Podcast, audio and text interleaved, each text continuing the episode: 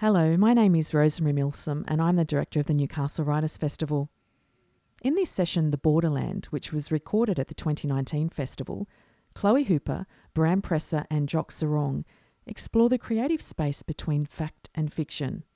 Your host is Geordie Williamson. You probably are aware of the books they've written and you're aware of them, but let me briefly introduce them. Bram Presser, to my extreme left, is a lawyer. I'm not sure what his specialty is. Criminal, I suppose. Bumbling, probably more accurate. It was a profound disappointment to Bram's grandparents when he became involved in Melbourne's um, punk scene. but he has redeemed himself with a book, with a book called The Book of Dirt, which has to be one of the most extraordinary debuts in um, Australian writing in recent years. It is an account, partly fictionalised, partly uh, documentary non-fiction, uh, of the experience of his grandparents during, before, during, and after World War II. We'll leave that one wide open to discuss a little later on. Beside him is Chloe Hooper, and I'm not sure why she's here because she told me in the green room that she got a D in her English final English exam. she too redeemed herself later on by writing a book called The Tall Man, which will endure, I think, as a great classic of Australian non-fiction, and it will be read many years and many decades from now as a forensic examination which never, ever recuses itself from empathetic identification with all of the parties involved in a tremendously fraught and tragic and difficult event. We're not here to talk about that book. We're not. She's also a novelist of great imaginative flair and gothic sensibility. And she's written another book, which we'll be discussing today, called The Arsonist. And it's just as good, if not better, than her first non fiction foray. Immediately to my left is a man named Jock Serong, who, surprise, surprise, is also a lawyer involved with crime, asylum seekers, and I've forgotten the third Native title. native title. Uh, but in recent years, he has also written four novels in a very brief period of time of such ferocious uh, intelligence and sharp edged sensibility that they've been. Um, oh no, what can I say? I don't think anyone has written as well as Jock in such a short period of time. In my time as a publisher, critic, editor, and general layabout who lies on the sofa and reads books. so it's enormous treat to have you all here. And I want to start because this is a session about the difference between fiction and non fiction, the difference between reportage and involving yourself with the historical record, the difference between knowing what your grandparents did or was done to them during a time of conflict, and making stuff up. So I want to start with you, Bram, because I feel like the the historical weight lies heaviest on your shoulders of the three books today. Bram's book, The Book of Dirt, moves between a Sebaldian documentary realism with documents photographed and placed in the text, with photographs of particular places, with dates and times and quoted speech. And then it is interleaved with a novel a novel which is shadowed by the great world historical tragedy of the 20th century, the Holocaust. Bram, you stepped onto incredibly unstable ground with this book. I think that you come through triumphantly, but I could also see in the composition that there was a great danger there. And the danger was by making things up that we enter into the realm of falsification for our own ends of other people's stories. Can you tell us a little bit about the decisions that you were having to make as you started to write this book about how you were going to address the enormous gaps in the historical record and the the difference between what you knew of your grandparents and what you discovered about them subsequently. Okay, so I, I should probably start by saying I didn't really set out to write a book. Uh, my grandparents were Holocaust survivors who never told their stories. Um, we sort of came up with this theory of what had happened to them during the war. Um, they died. We we were happy to just leave that be. Um, and then a couple of years afterwards, an article was published about my grandfather that said that he had been chosen by the Nazis to be the literary curator of uh, Hitler's Museum of the Extinct Race.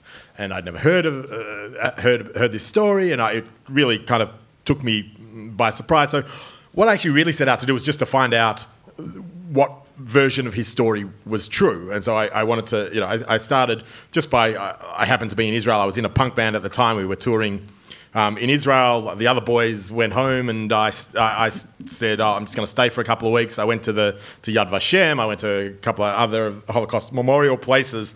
Um, and basically was told that you know the story as reported in the article was was, was rubbish, um, uh, but I still had I, I, I, there was something about it that it didn't make sense to me that it was completely um, like made up.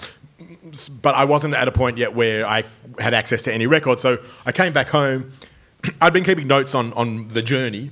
Um, I came back home and I just thought, well, if I'm not going to get to know them that way, you know, my great love is fiction. I've, you know, I'm a reader before anything else. So maybe I can try and explore them as as characters. And I knew bits of their stories. I knew my grandfather was a, uh, the son of a rabbi in a small village um, in what's now the Ukraine, and he fled to Prague, uh, ran away from his family to seek um, secular education. And uh, so I thought, you know, let me just write what that would be like. And I actually found quite quickly that I was getting to know them as uh, like there was a different, there was a different. I, I, I, say this a lot. There's like a different truth in fiction, um, where uh, you know you don't get the dates and you don't get the numbers and all that sort of stuff, but you actually get to know them as people. So I was exploring that based on bits that I knew, and then like a whole series of strange coincidences occurred where records just kept, started falling on my lap. And so I was documenting both at the same time, and they were sort of bouncing off each other. And where it really played out was where I had information about my grandparents. Um, where a classic example, there's a scene where my great grandmother, who was a convert, um, went to visit my grandmother um, in concentration camp. Uh, so my great grandmother wasn't taken because they, they didn't consider her Jewish. So she went to she went to visit them, and my editor said to me, "This couldn't have happened. Like people did not visit concentration camps." And I said, "Well, according to my mum's cousin in Prague, that is what her, what his grandmother, my great grandmother, told her. So she said, you can't put this in the book unless you find evidence. And though I didn't find evidence of that their particular visit, I actually did find evidence of people visiting Theresienstadt, which is where they were in, in, in the, the, Czech concentration camp. And so, like, I, I, what I realized was there was this a huge responsibility when writing about the, the historical elements of, of, of the story to make sure you were on sound recorded ground. Like, there's plenty of space for imagination, there's plenty of space for to- storytelling, but don't get the essence of what the Holocaust was wrong, right? And that was something that really weighed on me very heavily, and that I, uh, it actually pretty much caused me to have a breakdown at one point. Um, but then when I kind of gathered and had all, all these pieces, and I kind of worked out that the story is just this strange amalgamation of my search, the bits of story that I found, plus this um, reimagination of their story from the scraps that I had found, um, that that actually worked in what was kind of a uh, I don't know the like you know it, it, had an integrity that, that I was able to kind of stand by and not feel that I was kind of as you said like you know making stuff up and being in that kind of dangerous world of possible revisionism. Mm yeah, there is an extraordinary moment where you, the reader understands that letters were actually getting out of concentration camps. I thought this is inexplicable, and then there is a photograph of Yeah, I have the those letters. letters and direct quotation. Yeah. So the, that, that this is the point where fiction actually has to tamp down the sheer weirdness of, Yes. of, of human possibility, Absolutely. you know, in, the- in, mm. in the, the real world, in inverted commas. Chloe, you have written the strict non-fiction between these two novelists. Although I, you know, you have a novelist sensibility, and nowhere more so than when you're actually dealing with this non-fiction material. But you have a very difficult situation in your book. And how many of you have read The Arsonist? Can I have a show of hands? Right, so you'll know that this deals with the aftermath of the Black Saturday fires and the man who was uh, regarded as the firebug, the pyromaniac who had actually set them. But he is, in many respects, inaccessible.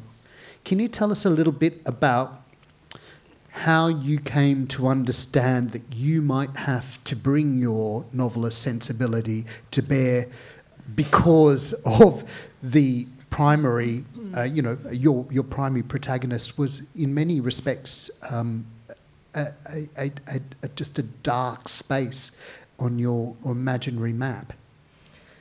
Well, um, Brendan Sokaluk was arrested on the Thursday after Black Saturday, uh, you know, 10 and a bit years ago. And at that time, he was a 39 year old man who was unemployed and he was known in his community for um, collecting scrap metal in the surrounding hills. And what he uh, couldn't sell on, he would often take home and burn. Uh, he'd be burning through electricity uh, power cords to salvage the copper wiring, and often listening to you know, Bob the Builder, his neighbours later said, um, in the background.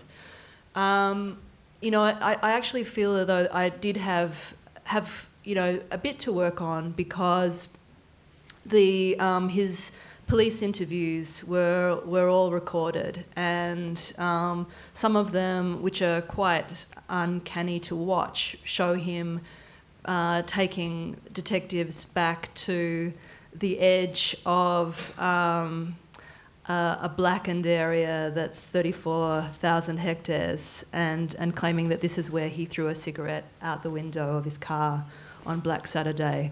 Um, but you know, there's, there's, there's you know a good couple of hours of footage of him talking and and uh, showing them around. Um, there were also, I mean, a, a lot of information from um, witnesses about him, uh, and um, what was difficult, you know, in, in writing this story, and sorry, also written some, some sort of semi, well, not even really literate uh, writings by him that also gave a sense. But his, his lawyers felt that they were dealing with somebody who was, was very impaired, and he went on to be diagnosed as being on the autism spectrum and having an intellectual disability.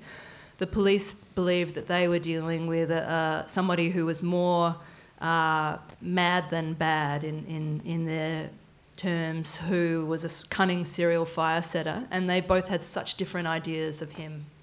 I also spoke to his family. So, I mean, I had uh, a ways, I suppose, of trying to, um, to build a portrait of him, which I, I hope stands up.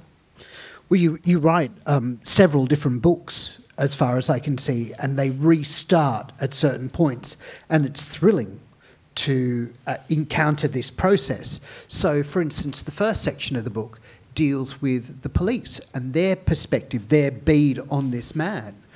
But the second section of the book begins with his legal representatives, and their perspective is entirely different. Yes. And uh, I mean, it seems to me remarkable that you managed to kind of honour these different perspectives without necessarily bringing your own thumb on the scales to kind of weigh in, uh, you know, ideas of innocence and guilt. But it must have been hard for you to actually accept these radically differing positions on the same man. Yes, I mean, I would, I would um, uh, go from one sort of side of the aisle to the other and uh, have my head turned. But you know, actually, you know, we we want a uh, sort of form fit idea of people. And what I guess I realized is actually it is possible to be guileless and full of guile, to be um, cunning and and and childish. And uh, I think actually, you know, this this you know they were both describing the same person, and and they were both you know. Both the police and the lawyers I had enormous uh, respect for, and they had a lot of compassion and, and dedication and forensic skill. I, I, I believed both of them in the end. Jock, you had the toughest job, I think, in terms of imaginative recuperation because the story you tell is so far distant in time. We're talking about uh, the late 17, uh, sorry, the late 1800s, and we're talking about an event which hangs by the slenderest of threads in terms of uh, the actual historical record. I get the impression that there really is no historical record except for a series of newspaper articles written quite a period of time afterwards, recollecting the original events. Mm. And yet, at the same time, you're talking about the early years of the Australian colony, uh, whereas in the mid 60s, Tom Keneally could sit down to write Bring Larks and Heroes without a single work of transportation era history in print and having to work from primary materials. And we've had an explosion in uh, historiography surrounding the um, early years of the colony. We've had wonderful novels too. And I note that you thank Kate Grenville in your acknowledgements. So, on one hand, you've got this density of a historical record. On the other hand, this slender thread. And I want to ask you what drew you? How did you reconcile the difficulties that pertained, and was it actually easier to write the novel without having that kind of thickness and density of historiography for your particular subject? You should probably tell them what it's about at the same time. I should. Um, I think the first thing to say about that is that um, I'm not a historian by any means at all. Um, I'm, I'm an imaginer of things, I'm a storyteller, and it just happens that the story that grabbed me here is a historical one. Um, the, the, story of the Sydney Cove, in very short compass, it's really quite involved, but the, the short version of, of it is this that um, in 1797, you've, got a colony in New South Wales that's nine years old. Um, trade to the colonies, and by that I mean all of the colonies, was controlled by the East India Company in order to get around their monopoly people worked out that you could base trading houses in Southeast Asia um, and therefore access the colonies. So these very enterprising Scots, called the Campbells and the Clarks, set up a house in Calcutta and uh, they started to, they, they, built a distillery and they started to ship booze to the colonies. And um, they did it once to Sydney in 1792 and it worked like a charm and they decided to chance their arm again. And these are speculative cargoes, which means that um, nobody ordered this stuff. It's like a, a, floating luxury supermarket that they just roll mm. into the harbour and try and flog. I think if you turn up with that amount of rum in mm. Sydney in those years, you've got a good chance yeah. of being able to flog it. Yeah, so Sydney um, at this stage has just come through a famine and um, they're back on their feet to an extent. And um, this this boat, which was called the Begum Shaw, and it was a river trader. It was a really crappy boat, and um, they they sort of reinforced it a little bit, and they put vanity plates on the back. They called it the Sydney Cove as a little marketing nod to the colony, and off they went. And and almost the minute they left the river, they started sinking. And um, they got unseasonally bad Seemed weather. like such a good idea. Oh. this is apparently the definition of noir. Things start out badly, then they really turn to shit. and um, so they, by the time they come around the bottom of Tasmania, and there is no, in, in European understanding, there is no Bass Strait. So everybody used to go under Tassie. And uh, as they came up the east side of Tassie, they're almost underwater now, and it's up to the horse's neck in the in the hold. And the captain makes this drastic decision to turn west to try and beach it because it's carrying 31,000 litres of rum. And for, you know, beyond the obvious reality that that weighs 31 tonnes, um, rum is currency in Sydney. So you can literally buy and sell a human life with this stuff. And um, it's a fortune. I, I, tried to do the calculation at one point, but it's tens of millions of dollars on this boat. And um, So they sailed it into what turns out to be Bass Strait, and they successfully beach it, and everybody survives, other than um, a Scotsman who fell out of the rigging earlier on, and five Lascars, and I'll come back to that idea in a second, five Lascars who died of exhaustion on the pumps, which is one of the early things that really drew me to, to this story was how barbaric is that as an idea? Um, so there they were, and 49 of them at this stage, and uh, they launched a longboat. So the, the, the, ship, which is 100 feet long, has a longboat, which is about 18 feet long, and it has this tiny little dinghy called a jolly boat. But they launched the longboat with 17 men in it. One of the early problems here is I'm dealing with 55 men. Um, it's a very blokey tale at this stage. Uh, so they launched the longboat uh, with the idea that it will sail to Sydney and raise the alarm because there's a moment of realization that um, Calcutta doesn't know we didn't get there. Sydney doesn't know we're coming, and we've sailed off the map. So they had literally disappeared themselves. And um, unless this longboat went to Sydney, nobody was ever going to know where they wound up. Um, off goes the longboat, and within two days, it also had been wrecked. And these 17 men start walking. Only three of them got to Sydney, um, which I guess is the guts of the tale. And one of them was William Clark, who was of the trading family um, and probably the person most personally responsible for the entire catastrophe. He kept a diary. The interesting thing was a couple of interesting things about the diary. One was that um, late in the walk, he was speared through both hands. So, as you can imagine, his diary keeping tailed off after that point. it's hard to hold a pen.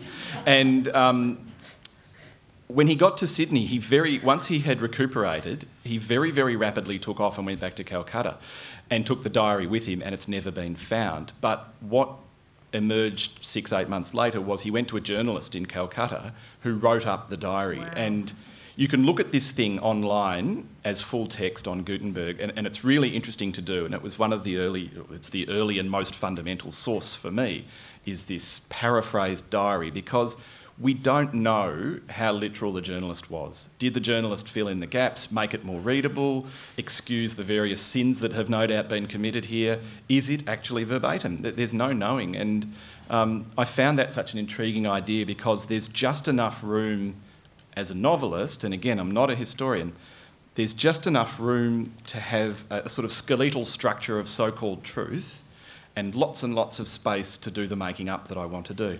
Um, the only other primary source in this whole story is that in 1977 they found the wreck.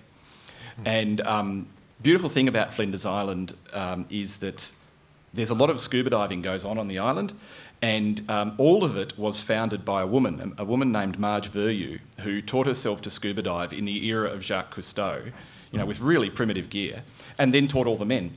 So three of the blokes on the island found the wreck, and because they knew where they were in the island chain, they knew that there was a very real possibility this was the Sydney Cove. This is 1977. The first state legislation in Australia protecting shipwrecks had been passed 12 months earlier. And they went straight to the museum in Launceston. They said, We think we've found the Sydney Cove. The museum immediately reacted. There was an archaeological survey done. Um, things were recovered and preserved, and accordingly, things. What happened to the rum? well, the because it was it was pretty aged by then. I, I, I just, microphone hogging. I just want to know what happened to the. To, didn't they just check the vanity plates at the back? it was well out of rego this thing, um, but they were able to learn so much about the voyage and the state of trading at the time from what they found in the wreck. So there's a wreck and there's this dodgy looking paraphrased diary. And in between all of these things, I, thought of them as I was writing as pillars. And I, I made the decision early on that I was going to leave the pillars standing and not mess with them at all, but that I was going to fill in between the pillars. And that's what I tried to work with as an approach. And I think it works brilliantly, but we'll get to that later. I want to return to Bram at this point because, again, speaking of the difficulties of your particular book, uh, I want to refer to the immense and remarkable literature that has emerged from the Holocaust. And it's not just Primo Levi, it is an entire canon of writers, filmmakers. And there's that amazing moment where your grandfather um, makes you sit down and, and watch all of Shoah. Has anyone oh, seen oh. Claudia Lanzmann's landmark documentary Shoah? Yeah. yeah. So it's a long, it's a long documentary. Yeah. He sat next to me, and I wasn't allowed to talk, and I just had to watch. And I was about uh, you know, 12 ish. I don't know. But um, that was a long sitting session for a kid. But what I, I what was remarkable uh, to me reading the book is you managed to bring a kind of freshness of approach to uh, an area that has been covered so marvelously and powerfully by writers that precede you. But I wanted to ask about the sense of uh, possibility and responsibility that falls to a younger generation writer who's trying to approach this same topic, which has been dealt with with, with such incredible uh, insight and, and, and, and moral fervour and clarity. Voluminously so. Yeah, I mean, It, it must be it must be debilitating. To It, some well, it, I- I'll tell you what, it, it, it's, it, it is in a way, but like I think we're, we're actually in a really interesting kind of historical juncture at the moment where we're, we're very close to losing the adult survivor um, uh, population. There are very few left. You know, there's still a generation of child survivors, but their memories are informed by childhood experience. Um, I I thought actually a lot about this question about kind of what is the role of the new generation of particularly novelists because that, that's what I sort of considered myself in telling these stories. I, I think I, I, I, I spent a lot of time wondering whether I had permission, I suppose, to particularly to tell stories that my grandparents had actively chosen not to tell, right?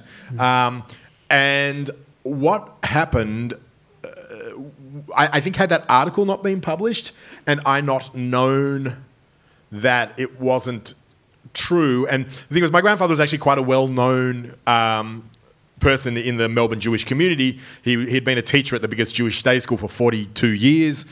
All of his former students used to come up to me going, "Oh, I read that article. Oh, your grand, oh, I didn't know that about him." And, and I actually had this. I felt actually a responsibility the other way, where I didn't want something that wasn't true to be the remaining, uh, his remaining legacy, you know, narrative legacy or what have you. but there's some truth in this. There is. this Well, this outlandish story. Can you can so you so what I wanted through? to I wanted to clarify it. So so th- this idea that that, that, that Hitler had had plans to build a museum in uh, Prague for uh, that was would be which would have all of the uh, Judaica, uh, you know, uh, whether it be you know Torah scrolls, um, artwork, you know, everything, right, um, on display to show what a degenerate culture it was, and you know, thank Hitler that we uh, that we rid uh, Europe of this of this uh, pestilence and what have you. Um, so that, this is an idea that has great currency in the post-war, uh, particularly Czech Jewish uh, uh, mind, um, and it's come out in the last probably five or six years that it's. It's not really true. It's a misunderstanding. Um, there were a lot of different projects that, that, that were, were going, but in terms of this particular um, museum, what had actually happened was that the, the Nazis let the Jews run the Jewish museum during the war. The Jew, the Jews realized what was going on, and they convinced the Nazis to ship all of the all, all of the Judaica to Prague, where they would catalogue it, and they did it so that they would have what they saw as, as a testament to Jewish life after, and they assumed they'd be wiped out after they were wiped out, right? And so, this idea of the Museum of the Extinct Race um, kind of upsets or annoys me, for a better term, because it gives the Nazis credit for something that was actually quite a chutzpahdik, um, to use the vernacular, um, Jewish, uh, uh, Jewish project. But in terms of my grandfather's involvement, um, it was clear that he couldn't have been taken from Theresienstadt to the Prague Museum to sort through books or whatever. But what I did find out, as his name started appearing in records to do with a secret project, Nazi records, and the records are in the book, um, they had a group of, at any time, basically 30 Jewish scholars who they took out of Theresienstadt to a little house about 300 metres down the road, and they sorted through Jewish books that had been stolen from communities around the Reich, right? And um, he, and they were called the Talmud Commando. He was one of them. Um, there were probably about seven or eight of them who survived. None of them ever spoke about it. None of them gave testimony. None of them spoke to each other ever again, right? And that for me was like, I, I- look, I, that was like just holding like some shiny light in front of me, going, you know, Bram, you've got to run into the light, run into the light. So, um, like that, I, I, was I obsessively chased that story um, and learned about. And this is the other thing in terms of the responsibility of telling Holocaust stories at this stage. There are a lot of untold stories, right? So another thing was like there was the the the Czech family camp in Auschwitz that pretty much nobody knows about, mm. right? And the idea was that that was going to be plan B for the Nazis if after they'd shown the Red Cross around Theresienstadt, um, they Red Cross had said, well, this is all well and good, but we hear about these death camps. Take us to one of those. They had this little small nook in Auschwitz where they were shipping every six months new um, new uh, uh, Jews from Theresienstadt who were in kind of good condition. They didn't shave their heads. They didn't wear striped pajamas. I mean, it was still uh, like a, a, a, a, cesspool of a place, right? Was, and people were dying of disease and what have you. But it wasn't like they weren't being gassed and killed and shot and what have you, right? Um, and so my grandfather was in that. And so I, I, saw that as an area of story to tell that wasn't known. So the, the point being that I think there are lots of stories till, still to tell. And I, would actually said to my editor um, reasonably early on, if I'm just writing another Holocaust book, tell me to get stuffed. Do you know what I mean? Like, because I would much prefer, if I am doing that, that someone goes and reads Primo Levi or goes reads Elie Wiesel or whatever. Um, unless I have something new to say that, uh, that adds to the conversation, there's no business writing a book. But that said, there is, and there are still books to be written. But the, as I kind of said before, they come with a huge kind of ethical responsibility to like fidelity and, and, and historical record. Chloe, you two deal with a tremendous tragedy and one that is in our near historical memory as a nation. a lot of people died, and you describe a number of those deaths. You describe husbands having to leave their wives as they burst into flames. You describe brothers dying uh, in a house that they've gone to while the parents who own the house have driven away you describe all kinds of terrible ends for locals who were not necessarily um, living there because they were rich and having a residence secondaire, but rather it was a bit struggle town in those around Churchill and, and the townships that were burnt out in that blaze. So you spend, you linger on this, but you also balance that against Brendan himself and his own um, uh, humanity. And I wonder whether uh, it was difficult during the writing of the book to balance all of those narratives of loss with this one frail and damaged man who was accused of causing their deaths. Uh, it was it was incredibly difficult, and I mean it's something that um, this was the biggest struggle, and um, the man's story that you described, uh, I had permission to use his um, the the documents he'd given to police about um, that tale, and then I've tried to be really quite minimal about um, uh, the others who um, were killed by this fire. Um, but I wanted it to be clear the the gravity uh, of a deliberately lit fire. And and you're right. This you know it wasn't sort of a bit struggle town. This is one of the uh, uh, most disadvantaged areas in Victoria, and um, in a in a terrible irony, um, a lot of people died in areas where. Um, that were sort of in the hills where there were collapsed communities where the bush had grown back, and therefore that's where you know the fire raged through areas where you know actually um, there was a lot of poverty. And um, yes, you know, there, there, there was always a balance of. I, I didn't want to make any. I don't want to make any apologies for this man, but I do think that um, you know you have a chance to I, to look more closely at this story and um, perhaps understand this phenomena um, better than just the, the headlines would um, let us do by um, seeing it from, from his family and his lawyer's point of view, seeing him from their point of view as well, as, as the police's point of view. Do you think Brendan ever I mean, I don't see it in the text myself, but you might know more, ever really understood the weight of what had happened? Or was that something that was just outside his, you know, his horizon of understanding? Um, I think that um, Brendan, you know, is, is described as being sort of um, quite blunted emotionally and not not getting terribly happy and not getting terribly sad. I think that um, he perhaps didn't experience. Um, you know, I learned a lot about um, neurodiversity, and I don't think he experienced empathy in the way that um, you know neurotypical people do. And um, so, no, I don't think he he he did. Mm. But that seems like a tragedy too, doesn't it? Because if your justice system is built on the fact that you're punishing people who understand what they've done, and he doesn't understand what he's done, then then justice hasn't really been served in that instance.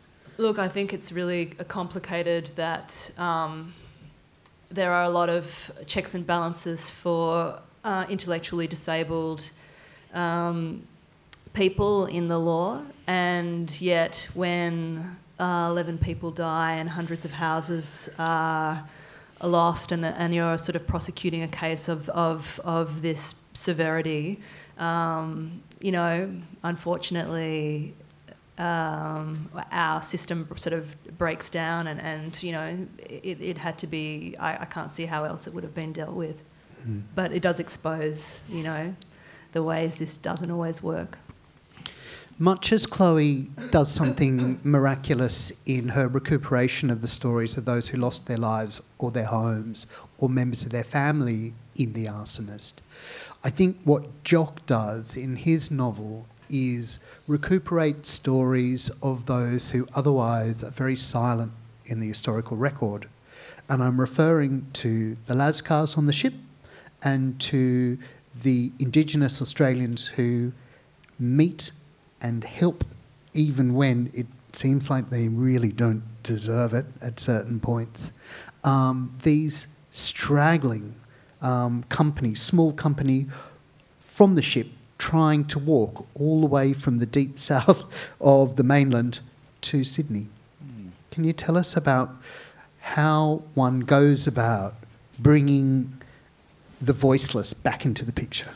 Well, I thought um, if I think back to my own education, the way that we were taught Australian history was very much um, a kind of big man approach that um, you learned lists of explorers and then you learned on a map using coloured lines where they went. Me too. And um, I, I, remember having a sneaking suspicion some reprobate in my class must have said William Dampier was a pirate, you know. And I'm thinking, no, he's not. He's Dampier. He went from here to here. and um, because so much of colonial history is told that way, you lose all the nuance and you lose the, the people and, and the characterisations. And uh, as I alluded to before, here I had the problem that I was dealing with a story of 55 men. And um, to break that down, of the 55 on the Sydney Cove, perhaps, I forget the numbers, 10, 12, 14 were Scotsmen, and the rest were Lascars. And Lascars were indentured Asian labourers who were the human engine of British trade at the time and, and, remarkably overlooked in the historical record. It's very hard to find much about Lascars, let alone Lascars in Australia. And um, they were Malays, they were Chinese, they were Indian, they were Javanese, um, they came from a whole range of religions. These were family dynasties. People um, would pass on their occupations as Lascars to their sons. Um, they developed a subculture all of their own that, that transcended their religions. So they had superstitions, they had rituals that they would enact on board a ship. And, and I thought that it's such a fascinating culture. And not to tell this story, at least partially through those eyes, would be a real waste. Um, in terms of, of Indigenous people, it's a much more complex picture because. Um, I, I, made a rule for myself early on that I was not going to attempt to tell any of this story through Indigenous eyes. It's just plain not appropriate, um, but that I needed to a it was impossible to tell the story without considering that dimension. Um, B that I would have to research everything I could find, and C that I was going to have to consult.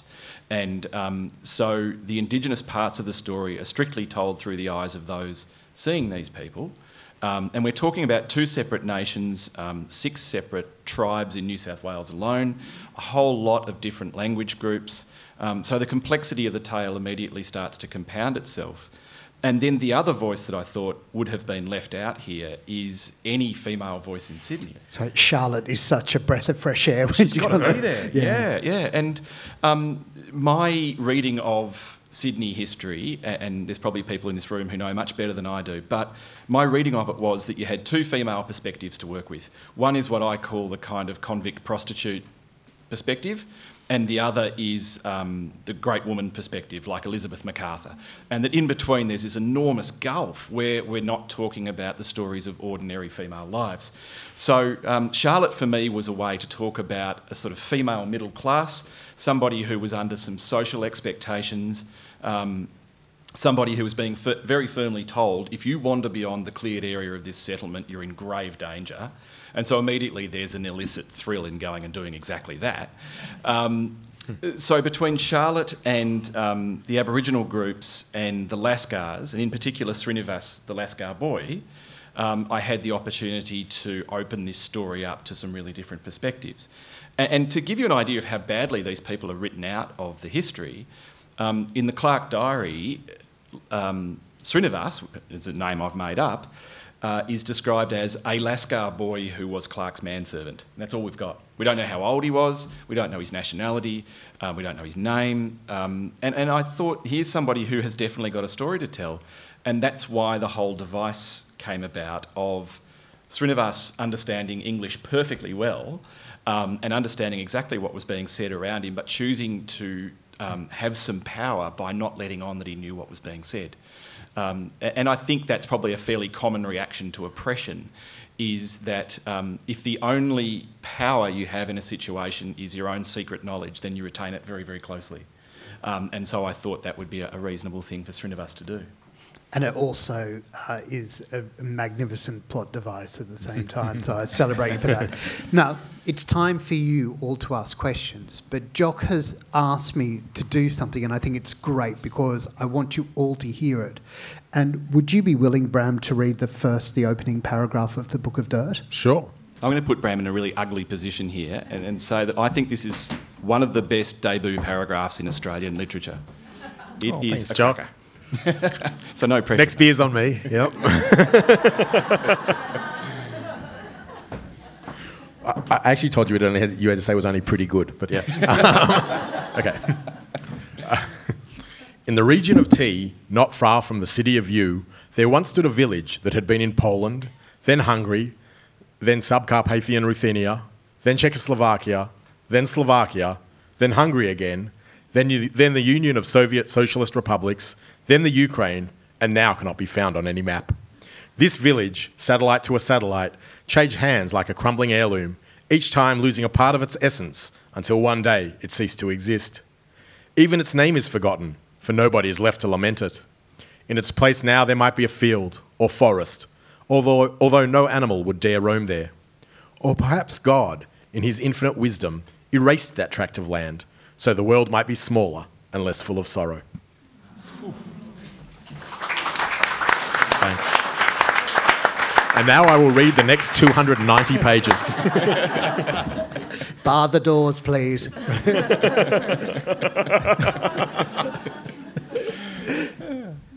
so, please, questions from the audience. There is a microphone um, uh, circulating, so put up your hand, and we're recording, so apparently keep it close to your mouth. There's a gentleman just. Oh, we've already got one, right? And then there's a gentleman in the back. Uh, Bram, I've read your book, and the big disappointment for me in the story is not, not, Yes. not your book, but the Red Cross. Yes. And I wonder whether you could explain their part in the Yeah. surveilling of the, of the concentra- concentration camps and also the way they kept the archives locked. Yeah, so two things, uh, and it's it, it's been uh, you know it's considered one of the great uh, wartime failures of the Red Cross. Uh, they did have the opportunity to uh, they, they were in constant correspondence with uh, with Eichmann and, and and and a few of the top Nazis, and there was and they organised a they they asked to be shown a um, a concentration camp, and the Na- they didn't they didn't ask anything more than we just want to be shown a concentration camp, and so the Nazis who had anticipated that um, and had kept Theresienstadt as essentially a functioning town with Jewish governance, still an absolute crap hole, but it was like, it, it- you know, it was. It was it, as as a survivor said to me, you know, we didn't know what a paradise this was until we went to the hell of Auschwitz, right? But it was it was still terrible. Anyway, what they did in the lead up to, they were given plenty of advance notice by the Red Cross when they were coming. So what they did was they made a path that they would take the Nazis along. Um, they cleaned it all up. They they um, rehearsed performances. They held whole streetscapes. They had it so that you know the kids would run up to the commandant and say, you know, her whatever his name was, uh, um, oh, no, and he would give go to give them chocolates. And they, oh no, not chocolates again. I'm so full, right? and the Red Cross at no point through this entire theatrical display, for want of a better term, um, they never asked to see outside the path they were taken. Um, they were they were they happily kind of just went or they enjoyed. They put on a they put on an opera um, on one of the nights. They had a jazz club set up where they had people playing, and they and the Red Cross came out of it and just said, "Yeah, um, that's uh, this place is not so bad. You, I get that you've you've put your Jews in a, an internment camp, but you're treating them pretty well, so that's fine. We don't need to see any more, despite the fact there were rumours of death camps and what have you." Um, after the war, all of the Nazi records that had been salvaged, because the Nazis burnt most of their records, all the records that had been salvaged were kept in a place called Bad Arolsen, a a small town in Germany, in underground vaults, um, like huge, like airport hangar type size things, um, and you could not access them, like for until I can't offhand I can't remember the year, but like very recently. 2006, right? Um, when basically the, the world ganged up on the Red Cross. They, that's what, essentially what they had to do and say, open these.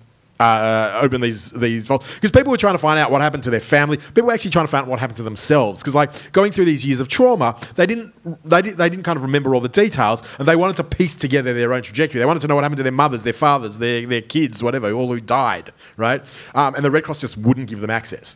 Uh, in the end, they were essentially forced to. And what they and I found about, out about it from a 60 Minutes program where two survivors went to Bad and looked at their files, and they, the detail of these files was incredible. Like it had, you know, how many ticks they found on their body during during uh, washing, the, you know, um, what what the various where they what their work details were, what they like really some, for some people, very for my grandparents, like there was bubkas, which is nothing in Yiddish, um, uh, but like for a lot of survivors, there was seriously detailed uh, records. So yeah, so th- like Red Cross, a um, I don't know what you want to call it. Uh, I'm not going to say complicity to some degree, and then recalcitrance uh, was, was was actually really a great failing on, on, on the part of an organisation that uh, you know is supposed to be the very opposite of that.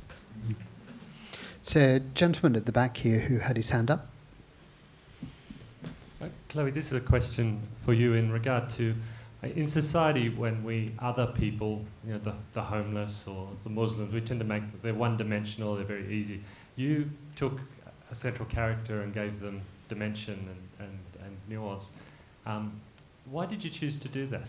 Because this is an arsonist and uh, so many people died, and it would have been easy to just leave them as other, and uh, we could be, live with that. if That was palatable.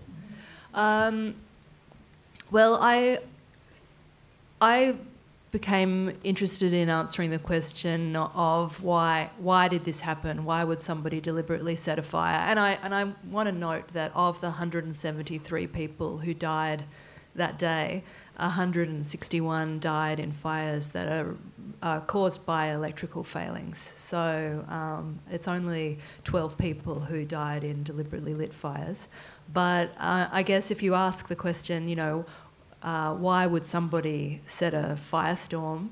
Um, you you can't. You have to sort of answer it. I think in a um, with some dimension, with some dimensionality. So um, very early on, the Victoria Police Arson Squad agreed to cooperate with me, and um, I, I found that I was, you know, I'm so grateful to them for, for opening up. But I was writing a police procedural, which was the sort of what I, exactly what I didn't want to do, you know, especially after writing a book on police corruption. And uh, oops. Um, and I knew that there was a big hole. And I once I had the permission of Brendan and his family to speak to legal aid, I um, I was, you know, committed to.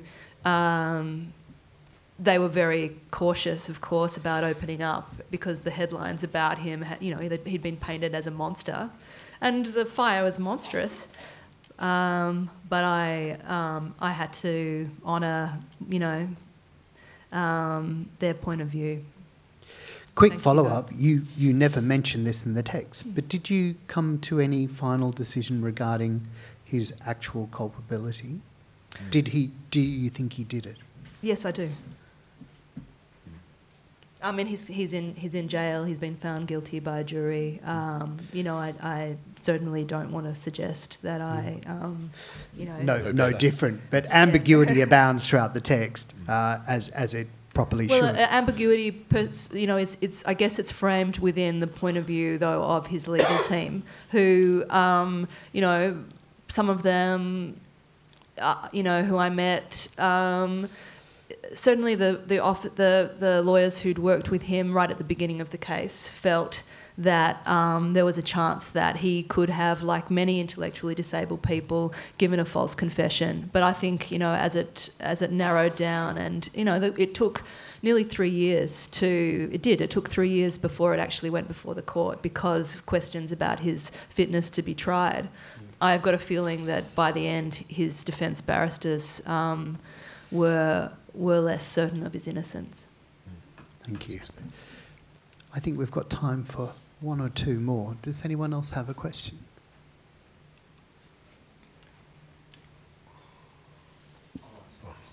It's a gentleman right at the front. Okay, mine's to Chloe. Um, I, I, really admire your. Just, just a sec, let's. All right. I very much now. admire your writing, and before I go into my question, I'll tell you a little anecdote. I used to be a school principal, and I gave your first book, uh, True Crime, to a female teacher who was on my staff, who was venturing down that particular path that occurs in that novel. Um, so I do thank you for that. Um, I admire you sure very much um, in the same vein as Helen Garner. Um, my question is, it would it only be female authors who could have the empathy that both you and Garner have demonstrated when you've written similar texts?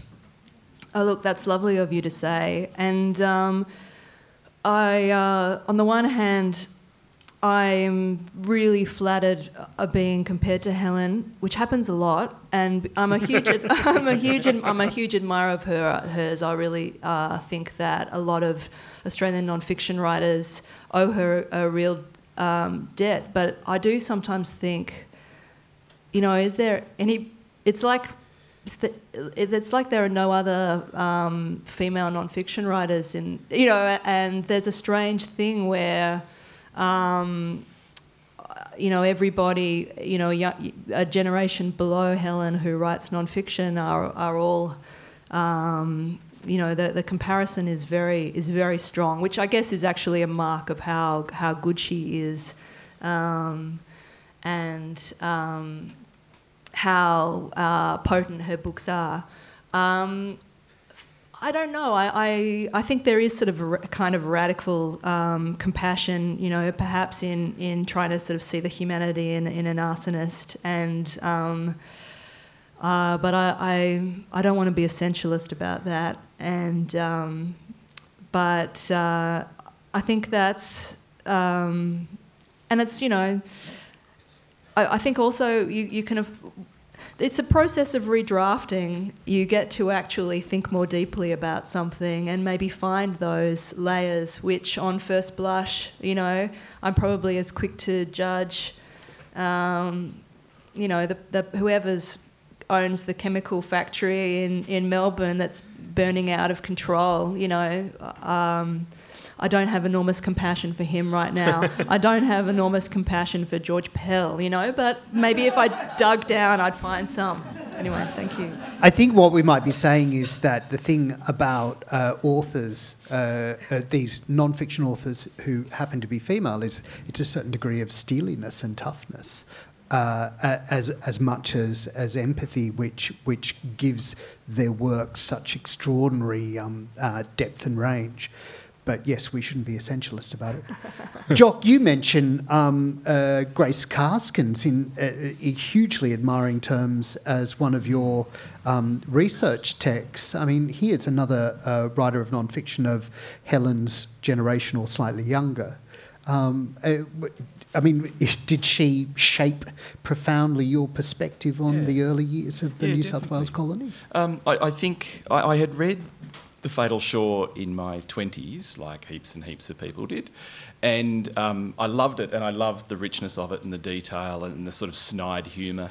But looking back at it now, I can see how it was written in a very, very authoritative way. Um, it was laid down as gospel. And what Grace has done with a colonial history that's so different is, again, we're coming back to empathy. Um, she would, in any given chapter, she would lay out all of the evidence from the archive and um, explain the appearance or the surface of a thing, but then come in under it and say, and here is how this person lived their life. And, and that takes um, not only intellectual discipline, but it takes enormous human imagination, I think, and empathy to find a human life inside the evidence, where perhaps what Hughes did was amass gigantic amounts of evidence and make theories out of them. And um, accordingly, you see a vision of Sydney that suddenly, you know, it, it's like that foundational question when you write history um, are these people like us just wearing funny clothes, or are they in fact entirely different people?